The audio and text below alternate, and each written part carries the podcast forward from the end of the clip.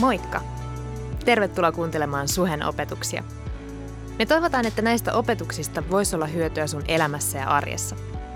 Muistathan, että sä olet aina tervetullut meidän tilaisuuksiin. Osoitteet ja kellonajat ja lisätietoa muutenkin meidän seurakunnasta löydät osoitteesta www.suhe.net. Mutta nyt opetuksen pariin. Kiitos. Kiitos bändi. Ihana, että me saadaan ylistää yhdessä. Ja tervetuloa teille jokaiselle. Ihana, että te olette täällä. Welcome us. Uh, welcome also those who speak English and especially those guests that visit us from, from far. And good that you guys have made it here and hopefully you guys can stay safe. Uh, meillä on tänään ihan keskellämme ihmisiä, jotka on tullut Ukrainaista. Ja olisiko se hyvä, jos me voitaisiin toivottaa niille tervetulleeksi vähän niin kuin semmoinen mielenosoitus täällä. Voidaan antaa niille aplaudi?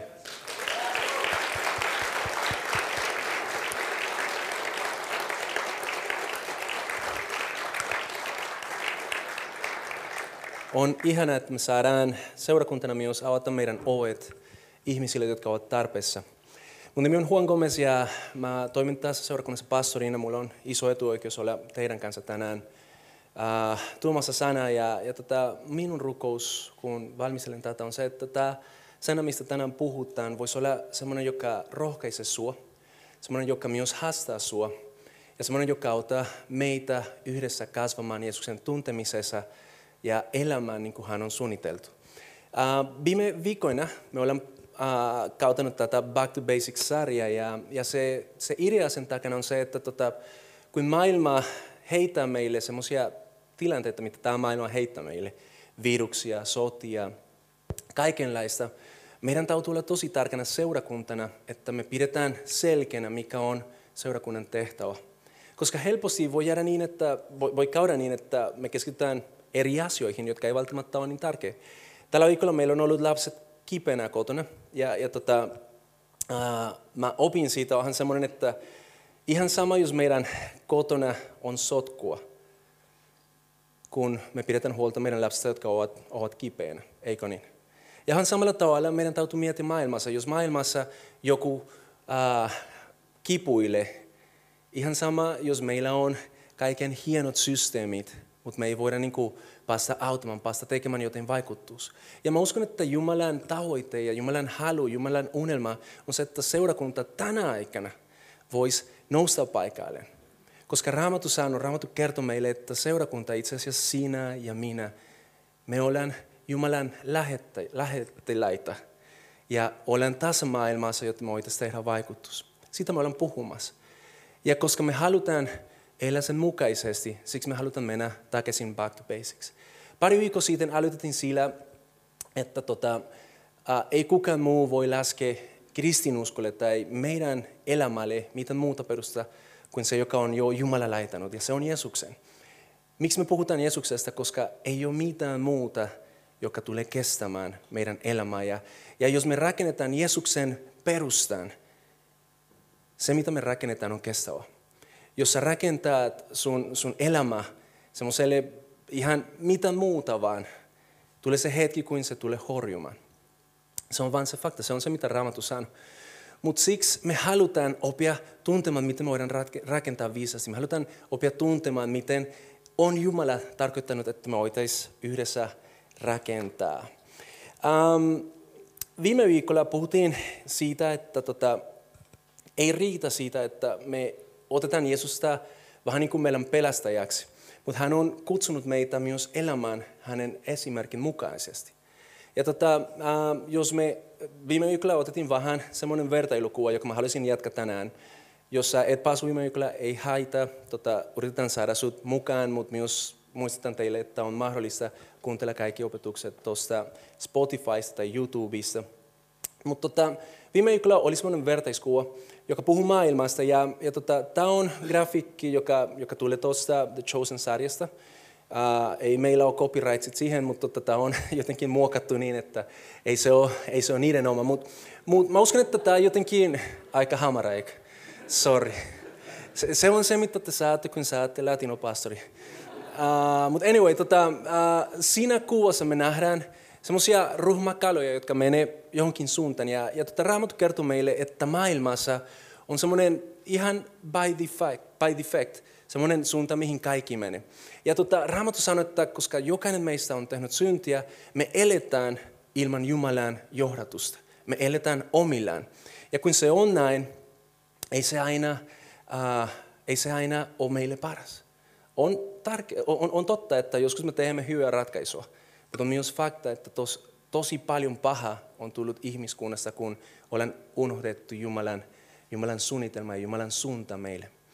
Mitä Jumala teki sitten? Jumala lähetti meille yksi toinen kale, joka näytti meille eri suunta, ja se on Jeesus. Jeesus on tullut ei vain jotenkin niin tuomitsemaan maailmaa, mutta pelastamaan meitä. Millä tavalla? Osoittamalla meille, mikä on se tie. Jeesus itse sanoi, mä on se tie, mä on se elämä, mä on se totuus. Ja siksi meillä on toivo. Meillä ei ole toivo siksi, että jotenkin niin me keksitään hyviä ideoita, mitä me voidaan pelastaa maailma. Meillä ei ole toivo siksi, että jotenkin me voitaisiin palvella toisiamme, mutta meillä on toivo siksi, että Jeesus on antanut meille yksi pelastus ja kaksi esimerkki, miten me voidaan oikeasti rakastaa toisiamme. Ja se on jotain, joka ei kukaan voi ottaa pois. Mikä on Jeesuksen tavoite? Jeesuksen tavoite on tulla niin, että meistä tulisi hänen seuraajia. Ei se ole pelkästään sillä, että okei, okay, no mä otan Jeesusta vastaan, kiitos siitä, että nyt mun tulevaisuus on hoidettu ja, ja tota, nyt mä saan jatkaa elämässä täällä niin kuin mä haluaisin. Mutta on kyse siitä, että voitaisiin ymmärtää yhdessä, että Jeesuksen esimerkki meille on paras. Ja kun me ymmärretään, että Jeesuksen esimerkki meille on paras, sitten meillä on se mahdollisuus lähteä mukaan siihen. Ja mikä on Jumalan, niin kuin, jos me voidaan yksinkertaistaa sen, mikä on Jumalan tavoite sen mukaisesti? Se on se, että yhdessä voidaan luoda vastavirta. Uh, ollaanko me luodamassa vastavirta? Toi on Jumalan tavoite. Jumalan tavoite ei ole pelkästään se, että meillä on hyvät tilaisuudet.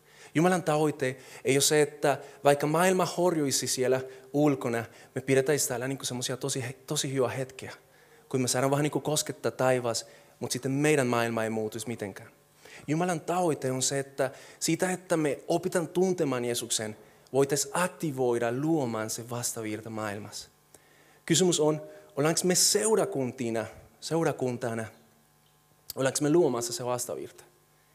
Ja tänään äh, tavoite on puhua yhdestä asiasta, joka helposti voi tuhoa tai voisi kompromissoida, jos näin voidaan sanoa, en mä tiedä, äh, voi vaikuttaa siihen, että niin kuin toi tulisi toteutettu. Mikä se voisi olla? Ihmisiä ja ihmissuhteita. Tänään me puhutaan siitä, kuinka tärkeä on uhteus. Ja itse asiassa puhutaan tästä uhteuden voimasta otsikon. Alright? Uh, jos sulla on sun raamattu, uh, on hyvä, että avataan sen yhdessä ja mennään katsomaan Markuksen evankeliumi luussa yhdeksän. Ja, ja tota, ennen kuin Henka laitat sen siihen, kiitos, mä tiedän, että sä olit jo ajoissa. Ennen kuin mennään sinne, uh, mä haluaisin, että sä kysyisit itsestä tämmöinen kysymys. Jos sä olisit Jeesus, aika iso juttu, mutta jos sä olisit Jeesus, minkälainen seurakunta valitsisit? Jos sä olisit nostamassa opetuslapsia, jotka seuraisi sua, minkälaista ihmisiä sä otaisit mukaan?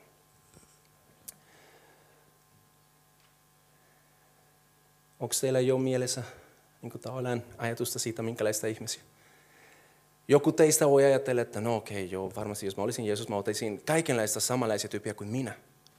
Eikö niin, koska sitten se on niin hyvä tiimi ja ehkä osa teistä voi ajatella, että ihan mitä on paitsi minä. Mun mielestä se on tosi mielenkiintoista, että kun me nähdään, miten Jeesus valitsi hänen opetuslapsia, hänellä ei ollut niin semmoinen kriteeri, että hei sä et kuulu tähän, sä kuulut tähän. Hän valitsi kalastaja, hän valitsi ähm, mikä oli Mateuksen äh, ammatti. Veronkeräjä, yes, joskus menee pois. Hän valitsi ihmisiä, joilla oli tosi hyvää koulutusta ja kasvatusta. Hän valitsi ihmisiä, jotka ei ollut mitenkään niin kuin, saanut hyvät äh, aloitukset elämässä. Hän valitsi kaikenlaista. Ja mun mielestä niin se on lohduttava siksi, että jos tänään Jeesus pitäisi valittaa, mä uskon, että hän valitsisi joku just sinun kaltainen. Et sä olisi niin semmoinen tyyppi, joka Jeesus oli sanonut, että toi, toi ei riitä mulle, toi ei kelpaa mulle.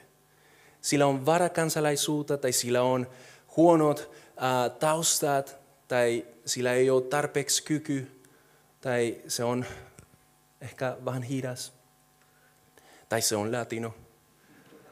Jumala valitsisi sinut. Itse asiassa Jumala on valinnut sinut. Tiesitkö sä sen? Mutta mitä me odotetaan siitä, että jos Jeesus on taudellinen, jos hän on uhta mies ja uhta Jumala, ja hän ei tehnyt virheitä silloin, kun, valitsi, kun hän valitsi ne ihmisiä, mikä pitäisi olla meidän odotuksia niistä ihmisistä? Ainakin joskus mä, mä löydän itseäni odottamassa taudellisuutta. Joskus kun mä mietin, minkälainen pitäisi olla Jeesuksen seurakunta, mä mietin, että joo, no siis sillä pitäisi olla niin kuin kaikki ihan hyvin. Ihmissuudet pitäisi olla ihan kunnossa, kaikki osaa rakastaa toisiaan, kunnioita toisiaan, rakentaa toisiaan, palvella toisiaan.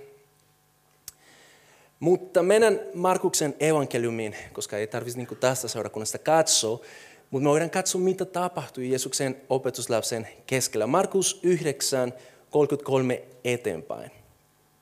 Oletteko te valmiita tähän? All right. Mulla on täällä Raamattu kansallinen versio, mutta tota, kaikki mitä teillä on siinä kelpaa myös. He saapuivat Kapernaumin, eli siis Jeesus ja hänen opetuslapset, ja kotiin tultaan Jeesus kysyi opetuslapsilta, mistä te keskustelitte matkalla? Onko sinulla koskaan ollut semmoinen, semmoinen keskustelu niin kuin sun mielessä, joka sä et koskaan halusi, että Jeesus kuulisi? Tämä on yksi niistä hetkistä opetuslasten elämässä. Ja se, mitä ne ei tiennyt, oli se, että Jeesus tiesi jo, mistä ne puhui. Ja ne oli siinä matkalla vähän niin kuin pohtinut, okei, okay, hei, tota, Jeesus on tulossa maailman messiaksi. Varmasti niin olisi hyvä miettiä, että kuka meistä on sitten Jeesuksen seuraaja, kuka on se, joka tulee siihen seuraavaksi. Ja niiden yllätys oli se, että Jeesus, vaikka hän ei ollut siinä paikan päällä niiden kanssa, hän tiesi, mitä niiden sydämessä oli. Ja Jeesus kysyi, missä te keskustelitte? He olivat vaiti, sillä he olivat matkalla vaitelleet keskenään siitä, kuka oli suurin. Hän istu, istuuttui, kutsui luokseen ne 12 ja sanoi heille, hei, jos joku tahtoo olla ensimmäinen, hänen tulee olla kaiken viimeisin ja kaiken palvelija. Aika hieno. Sitten hän otti lapsen ja asetti hänet heidän keskelleen nostettuaan hänet sylinsä. Hän sanoi heille, joka ota luoksen yhdenkin tällaisten lapsen minun nimessäni, se olta luoksen minut. Ja, ja joka ottaa luoksen minut, ei ota luoksen minua, vaan hänet, joka on minut lähettänyt. Toisin sanoen Jeesus täällä asettaa meille tai asettaa opetuslapsille semmoinen vastavirta asettelu siitä, mitä maailmassa oli. Kaikki siinä mietittiin, että okei, jos sä oot hyvässä termissä Roman valtakunnan kanssa, jotenkin sä, sä pärjät tässä maailmassa. Ja opetuslapset ihan luonnollisesti ajattelivat, että okei, jos Jeesus tulee olemaan seuraava kuningas, jos hän asettaa sen oma valtakunta, on tärkeää, että me ollaan hänen kanssa niin kuin siinä ihan hyvä. Ja jotenkin niin ajattelin, että okei, me halutaan se positio. Se, mitä Jeesus tässä osoitti, oli se, että hei, you know what, ei ole kyse siitä. On kyse siitä, että me opitaan palvelemaan toisiamme. Sä et ole maailmassa, jotta sä saisit joku asema. Sä oot maailmassa, koska sä oot saanut se paras asema, joka voisi olla. Ja se on Jumalan lapsen asema. Ja sä oot lähetetty maailman palvelemaan, eikä jotenkin niin kuin vali, tai, tai valtamaan ja jotenkin niin kuin hallitsemaan. Ja Jeesus tiesi, mitä niiden keskellä oli. Joten kysymys on, oliko Jeesus jotenkin niin kuin tehnyt virheitä, kun hän valitsi ne opetuslapset? Sitten jatkoi, ja koska ei riitänyt sen, että ne oli keskenään vähän niin kuin ristiriidoissa, ja sitä 3.8 sanoi meille, että Johannes sanoi Jeesukselle, opettaja, me näimme, me näimme erään miehen ajoan ulos rivaja sinun nimessäsi. Me yritimme estää häntä, koska hän ei seuraa meitä. Mutta Jeesus sanoi, älkää estäkö häntä. Ei kukaan, joka tekee voimateon minun nimessäni, voi heti sen jälkeen puhua minusta paha. Joka ei ole meitä vastaan, on meidän puolellamme. Minusta on ihana, kuinka Jeesus siinä hetkessä, kun opetuslapset niin kuin lähtee miettimään asioita eri tavalla kuin mitä hän haluaa. Hän ei ole sellainen, joka vaan antaa niitä mennä ja antaa niitä mokata, mutta hän puhuu niille. Hän osoittaa niille, että hei teko, tämä ei ole se tapa. Mistä opetuslapset oli, oli kiinnostunut? Yksi, niiden asema. Kaksi, siitä, että ei kukaan muu otaisi pois se, mitä niillä oli. Ja mieti, että me olemme ne, jotka Jumala on valinnut. Ja kuinka helppo on joskus seurakuntana toimia samalla tavalla. Me katsotaan, että joku muu tekee tai jossain muualla tapahtuu. Ja mietitään, että hei vitsi, noi, noi ei voi olla. Tai joku muu, joka ajattelee ehkä eri tavalla kuin me asioista. Ja yhtäkkiä siellä asioita lähtee tapahtumaan. Jeesus ilmestyy ja, ja jotenkin niin kuin me mietitään, että hei, mutta wait a second, ne ei ole tuommoista. Ei se voisi olla näin.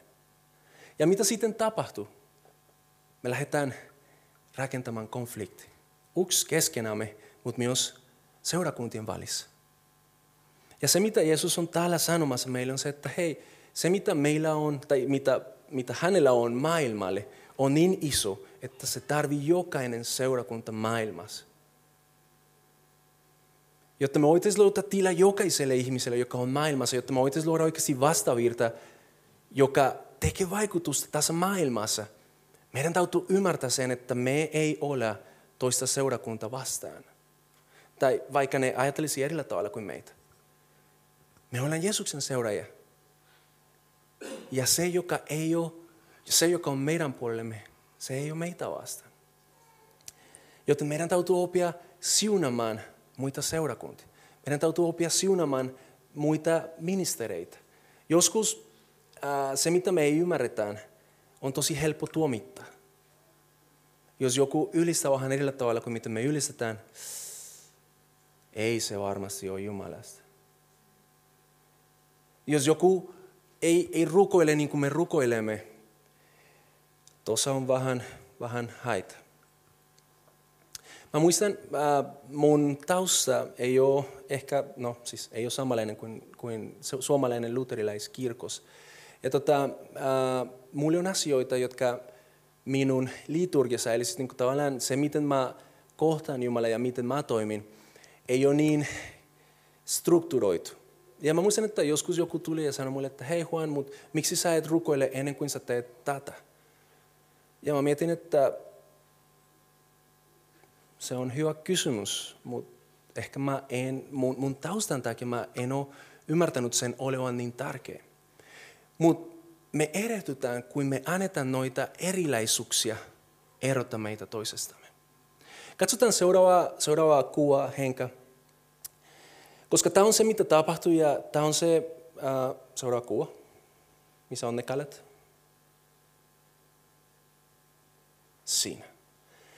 Mä otin sen vapaus tehdä täällä semmoinen interpretation tästä, mikä, mikä mä näen tässä Markuksen evankeliumissa.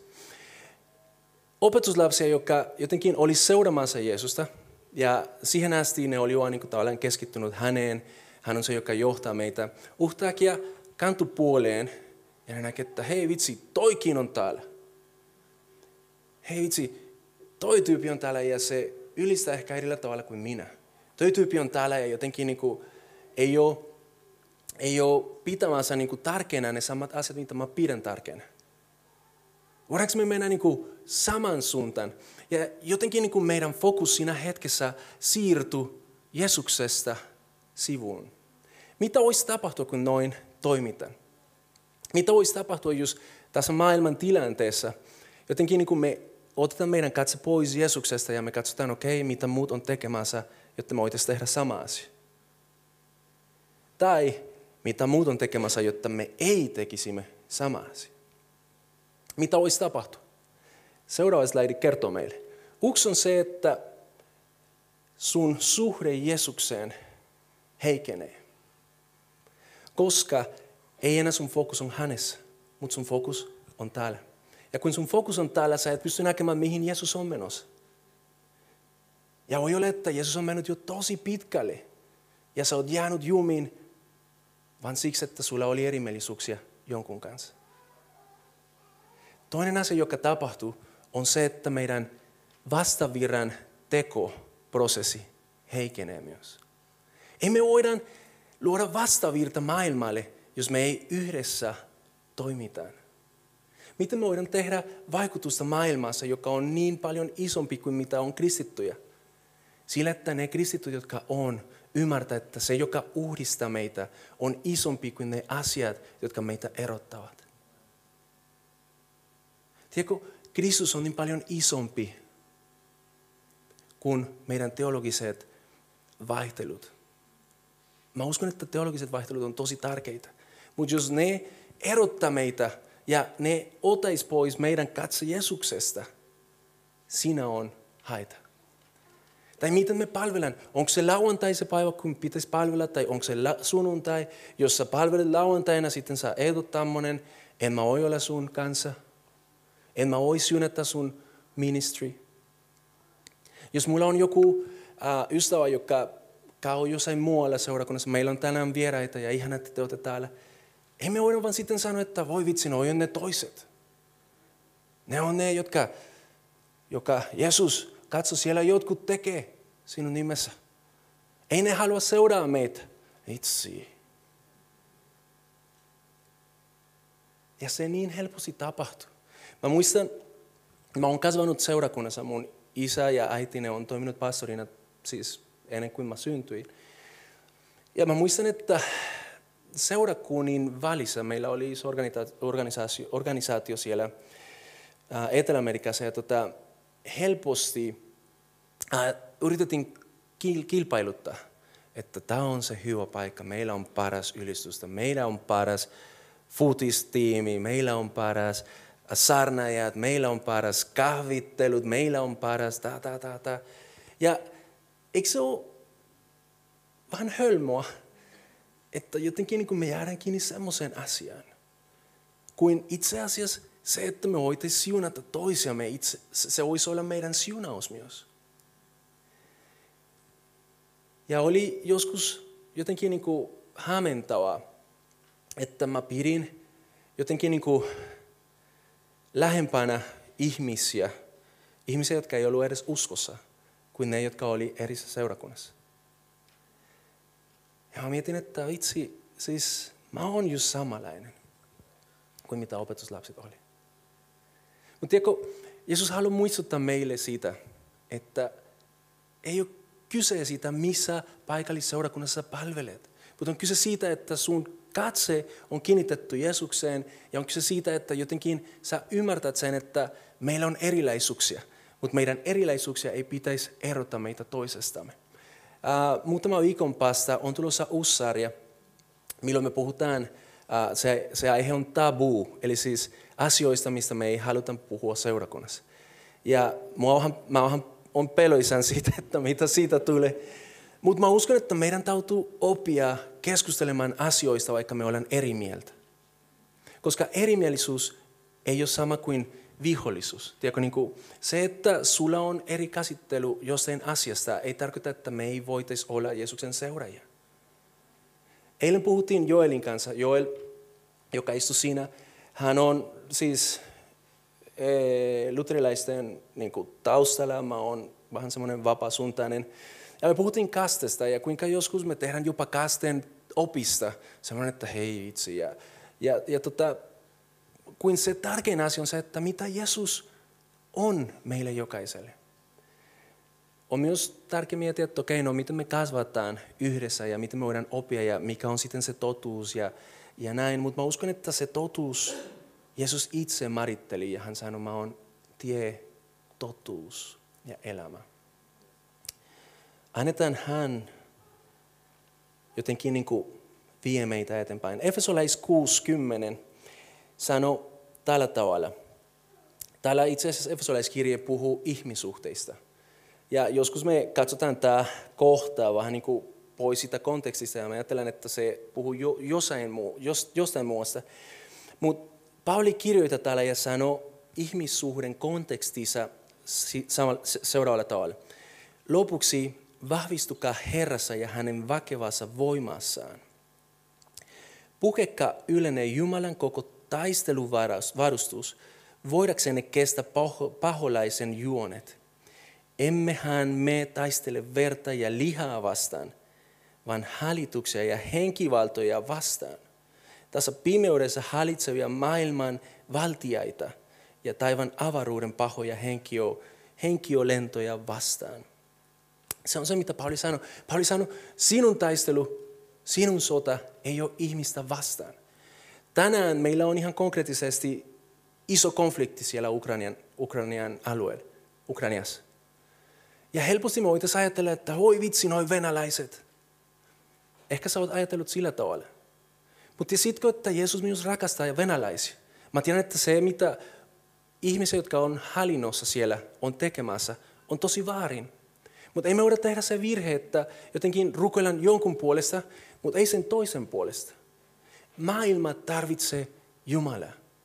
Venäläisiä, ukrainalaisia, jopa kolumbialaisia. Varsinkin niitä. Maailma tarvitsee, jokainen meistä tarvitsee Jumalaa. Ja, ja se, miten tämä konflikti voidetaan, ei ole se, että jotenkin me tuhotaan yksi maa, mutta me julistetaan evankeliumi, joka vapauttaa meistä meidän pahasta tapa elää. Tiedätkö, mitä tulee voitamaan konflikti? Ei vain se, että Putinin kuolisi. Ja mä puhun noilla termillä, mitä me puhutaan tänään. Mutta sillä, että ne, jotka on siinä ympärillä, olisi aktivoitua. Ne kristityt, jotka on siellä ympärillä, voisi nauta, mikä on evankeliumi. Mikä on se, se vastavirta, mitä Jumala on luomassa. Mä uskon, että on tosi tärkeää, että me otetaan vastaan ukrainalaisia ja, ja jotenkin niin kuin olen teille Jeesusta tänään täällä.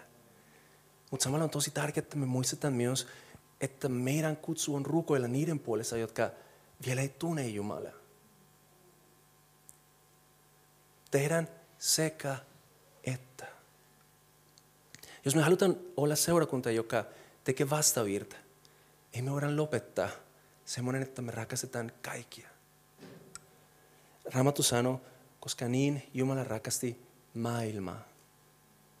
Onneksi siinä ei sanota, koska niin Jumala rakasti Eurooppaa.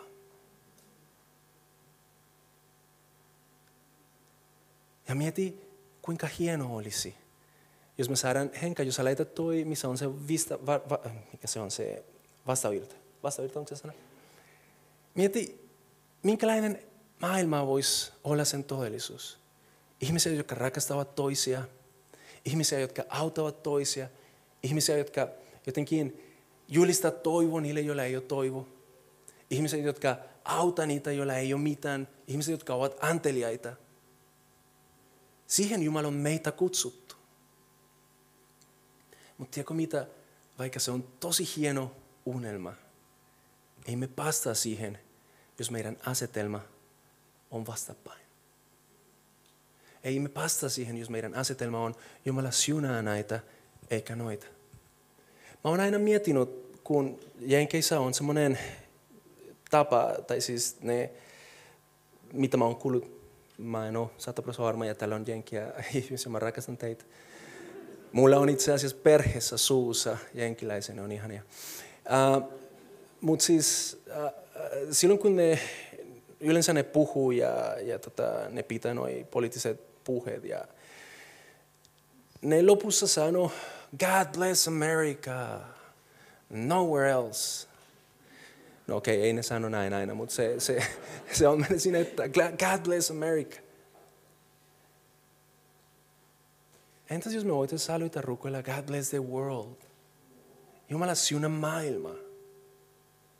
Entäs jos meidän intressi ei olisi pelkästään meidän intressi, mutta olisi myös se, joka on meidän rinnalla. Se on Jumalan tahto.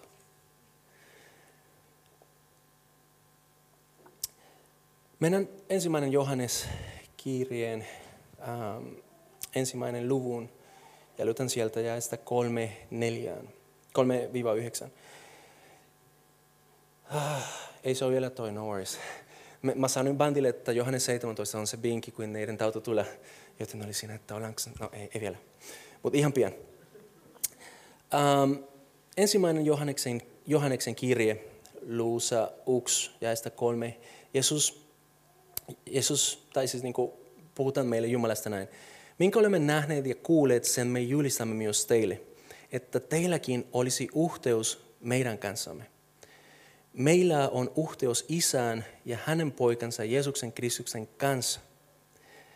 Me olemme vähän sama. Meillä on uhteus Jeesuksen kanssa ja Jeesuksen kautta myös isän ja pyhän hengen kanssa. Tämän me kirjoitamme, että ilomme olisi taudellinen. Ilosanoma. Voisiko ilosanoma olla taudellinen meidän elämässä? Tämä on se, mitä tässä kirjoitetaan. Tämä on se sanoma, jonka olemme häneltä kuulleet ja jonka julistamme teille. Jumala on valo. Hänessä ei ole mitään pimeyttä. Jos sanomme, että meillä on uhteus hänen kanssa, mutta vaellämme pimeydessä, me valehtelemme emmekä toimi totuuden mukaan. Mutta jos me vaellämme valossa, niin kuin hän on valossa, meillä on mitä? Uhteus keskenämme. Ja Jeesuksen, hänen poikansa veri puhdistaa meidät kaikesta synnistä. Jos sanomme, että ei meillä ole syntiä, me eksystämme itsemme, eikä totuus ole meissä.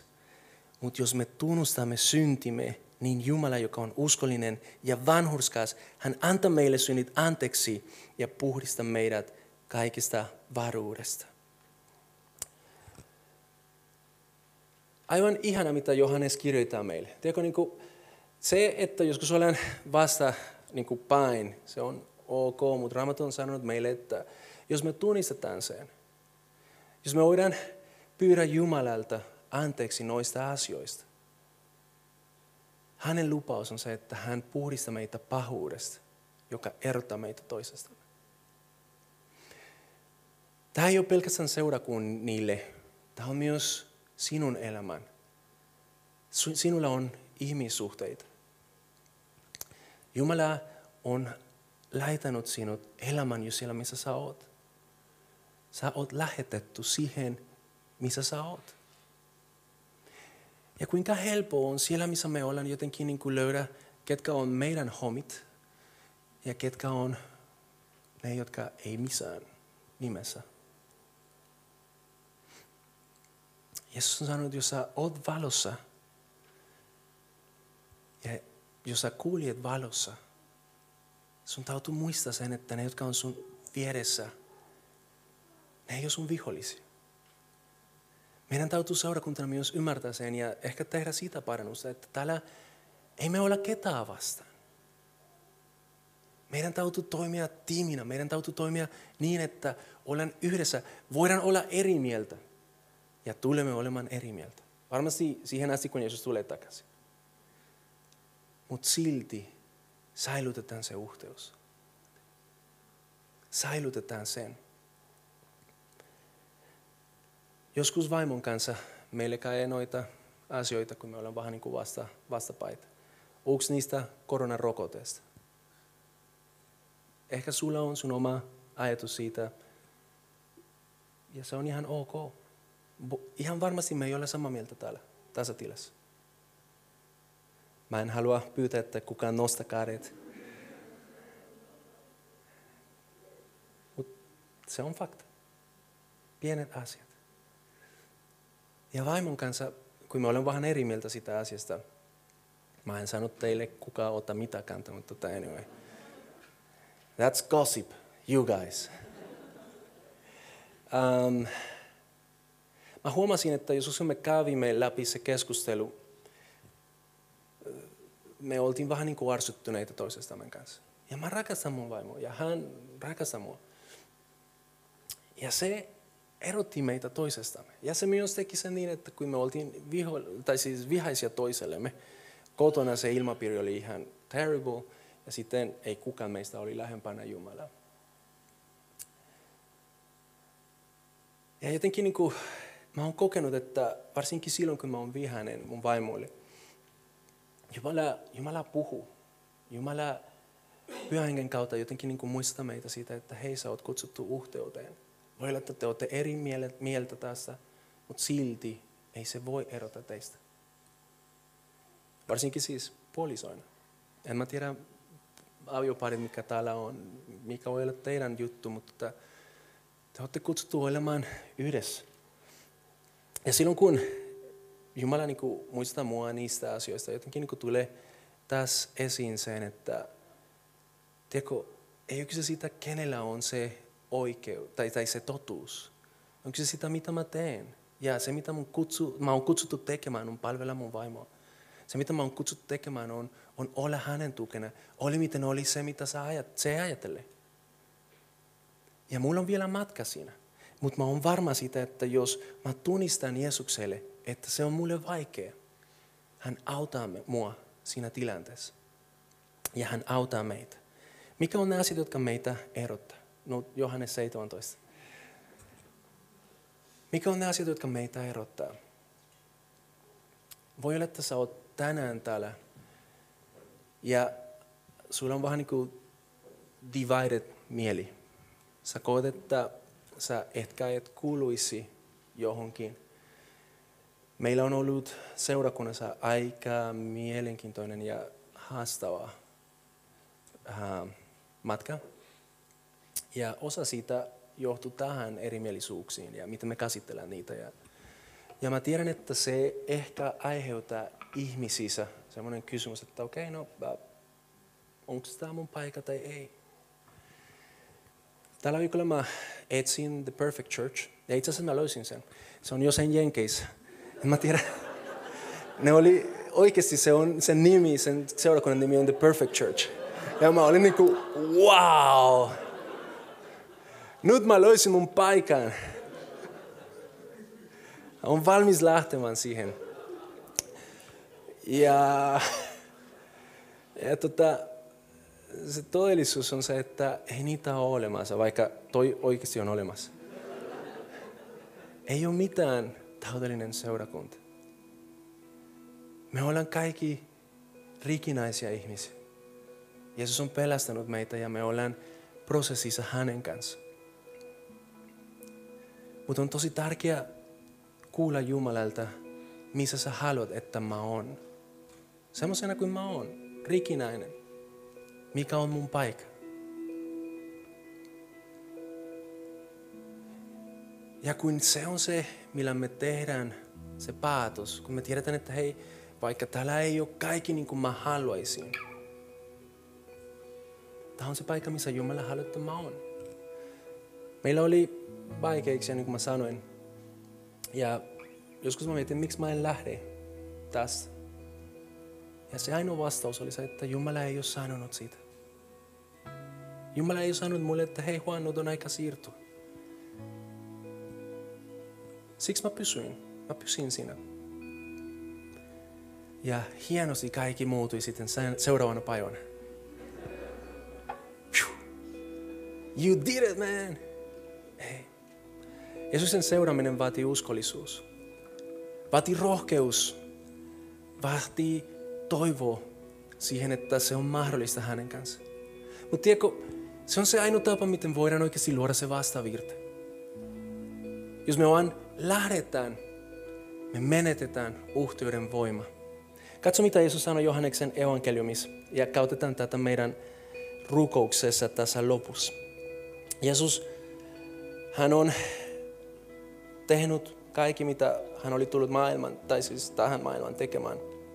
Ja tässä Johannes kertoo meille, mikä oli se keskustelu, mitä Jeesus piti Jumalan kanssa. Vähän niin kuin tilivelvollinen, että mä oon tehnyt tätä, tätä, tätä. Ja sitten Jeesus rukoilee ja hän rukoilee seuraavalla tavalla. Hän sanoo, minä rukoilen heidän puolestaan.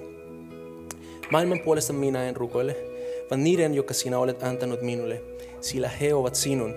Kaikki mikä on minun on sinun ja mikä on sinun on minun ja minun kirkas, minä, minut on kirkastettu heissä. Minä en enää ole maailmassa, mutta he ovat maailmassa ja minä tulen sinun luoksesi.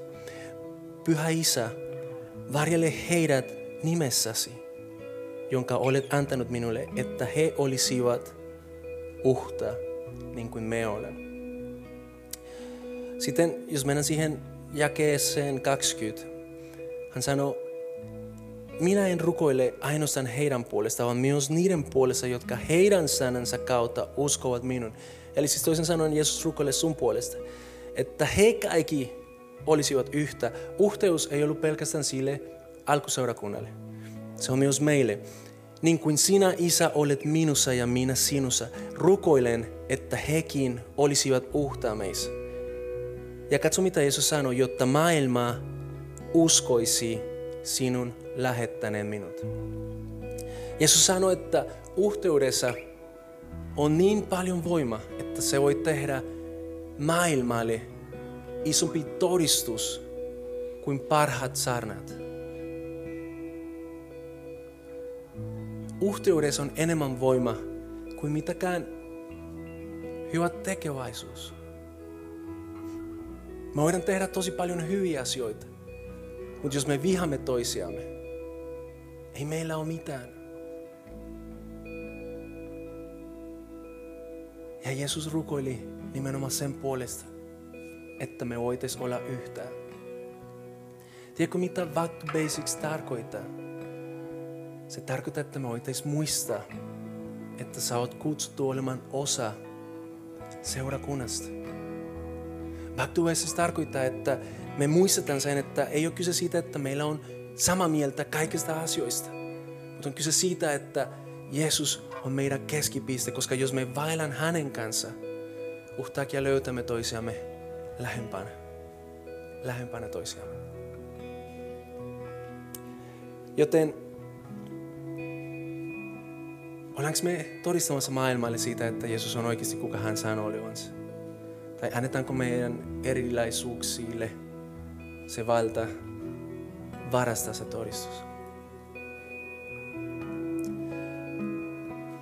Rukoilen. Ja, ja samalla mä haluan, että tänään, koska sä oot osa seurakuntaa, mä haluan, että sä rukoilet seurakunnan puolesta. Ota sun äänen ja pyydä Jumalalta sen, että hän voisi antaa meille uhteus. Että hän voisi auttaa meitä keskittymään hänen, joka meitä uhdistaa. Ja antaa hänen, joka meitä uhdistaa, muokkaa meitä niin kuin hän haluaa. Rukoilen kansojen puolesta. Rukoilen Ukrainan puolesta, rukoilen Venäjän puolesta, rukoilen Suomen puolesta. Rukoilen sun naapurin puolesta, kenelle sä oot vihainen. Rukoilen sun työkaarin puolesta, joka on tehnyt sinulle pahaa. Se, joka puhuu sinusta pahaa. Ja siunataan. Olen seurakunta, joka siunaa niitä, jotka on parilla. Koska siinä maailma voisi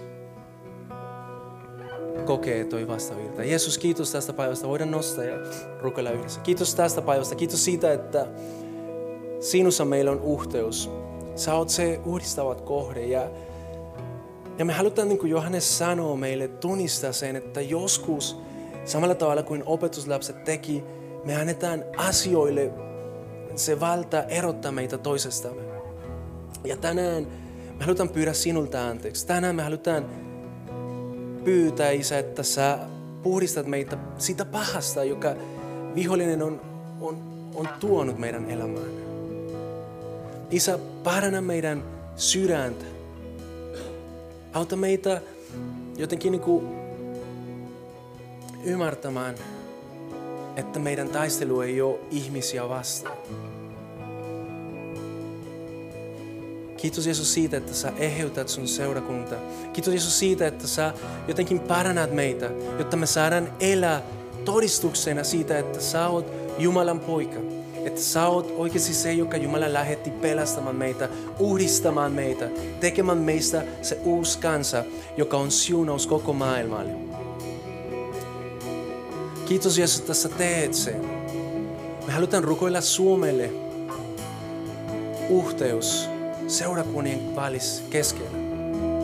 Isä, kiitos siitä, että ei meidän tautu jotenkin vihaa meidän veljää tai sisaria, mutta me saadaan rakastaa niitä, vaikka oltais erilaisia.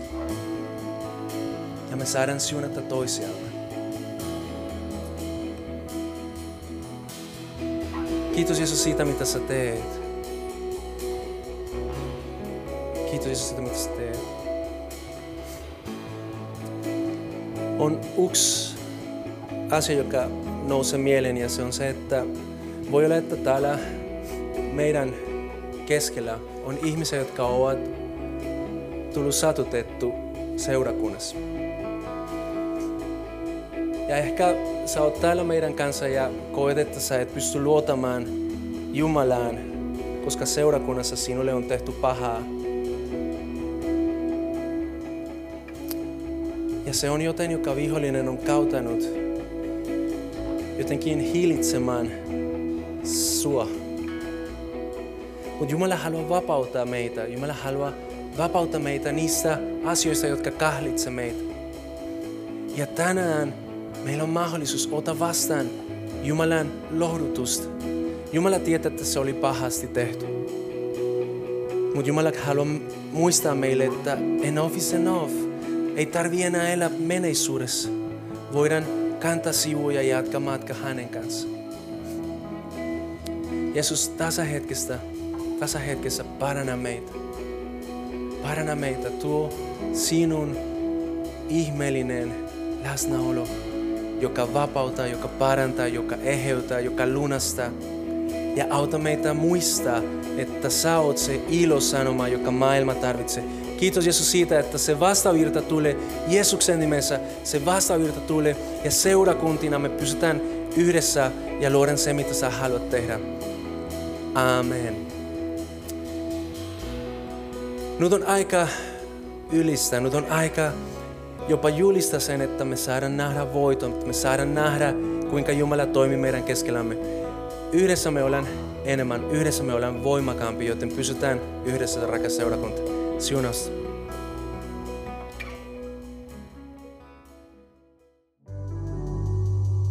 Kiva, että kuuntelit. Ota rohkeasti yhteyttä, jos haluat tietää Suhesta lisää. Sä löydät meidät Facebookista ja Instagramista nimellä Suhe-seurakunta.